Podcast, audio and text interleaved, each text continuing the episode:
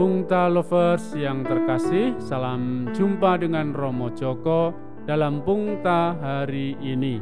Diambil dari Injil Matius bab 24 ayat 42 sampai 51. Renungan kita berjudul Never Come. Suatu kali saya berkunjung ke rumah para lansia di lingkungan. Situasi pandemi ini tidak memungkinkan para lansia pergi ke gereja. Mereka sangat senang dikunjungi dan disapa secara pribadi. Seorang bapak bercerita, untuk mengisi waktu dia menyibukkan diri di kebun dan memelihara burung. Romo mau gak saya kasih burung? Dia mengajak saya di kandang besar berisi berbagai macam burung. Maaf pak, saya tidak pandai memelihara burung, punya satu saja nggak pernah manggung, saya berseloroh. Hahaha, Romo bisa saja. Bergurau ya Romo biar tambah imun. Bapak itu terkekeh-kekeh.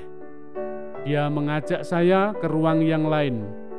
Kalau ini Romo tidak boleh menolak pemberian saya. Silahkan Romo memilih mana yang disukai. Dia menunjukkan sepeda-sepeda kuno koleksinya. Kenapa Bapak ingin memberi sesuatu pada saya? Bapak itu menjawab, "Hidup kita tidak lama, Romo, apalagi kondisi COVID-19 ini. Banyak teman-teman saya meninggal dengan cepat.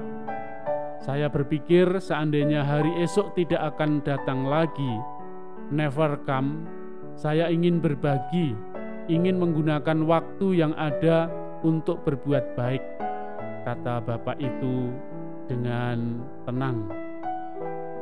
Pungta lovers yang terkasih, Yesus mengingatkan pada para muridnya, Berjaga-jagalah sebab kalian tidak tahu pada hari mana Tuhanmu datang. Sebab itu hendaklah kalian selalu siap siaga, sebab anak manusia datang pada saat yang tidak kalian duga. Hari Tuhan datang seperti pencuri yang tidak bisa diduga dan dikira-kira. Kita ini seperti seorang hamba yang menunggu tuannya.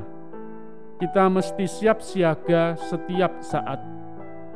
Waktu menunggu kita isi dengan berbagai macam kesibukan, berbuat baik, dan melakukan tugas tanggung jawab kita masing-masing. Jangan sampai kita menyia-nyiakan kesempatan yang ada. Berpikirlah seperti Bapak tadi bahwa tomorrow never come again. Kita sering menyanyi lagu hidup ini adalah kesempatan. Hidup ini adalah kesempatan.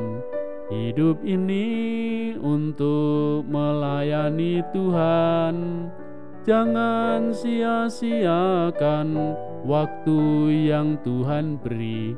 Hidup ini harus jadi berkah. Ya, kita harus memakai waktu untuk melayani Tuhan bagi kebahagiaan sesama. Hidup menjadi berkah bagi sebanyak mungkin orang.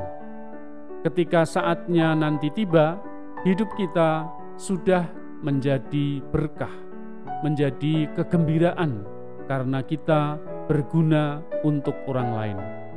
Maka marilah kita terus menabung kebaikan dan menambah berkah bagi sesama karena waktu kita tidak banyak. Kita tidak tahu kapan waktu Tuhan itu datang. Apakah besok, apakah nanti, atau kapan kita tidak tahu maka mari kita siapkan diri, karena kita tidak tahu sampai kapan Tuhan itu akan datang. Bunga-bunga bermekaran sangat indah dan mempesona. Hidup adalah kesempatan, mari kita gunakan selagi masih bisa. Sampai jumpa, salam sehat, dan jangan lupa berbuat baik demi kebahagiaan kita. Berkah dalam.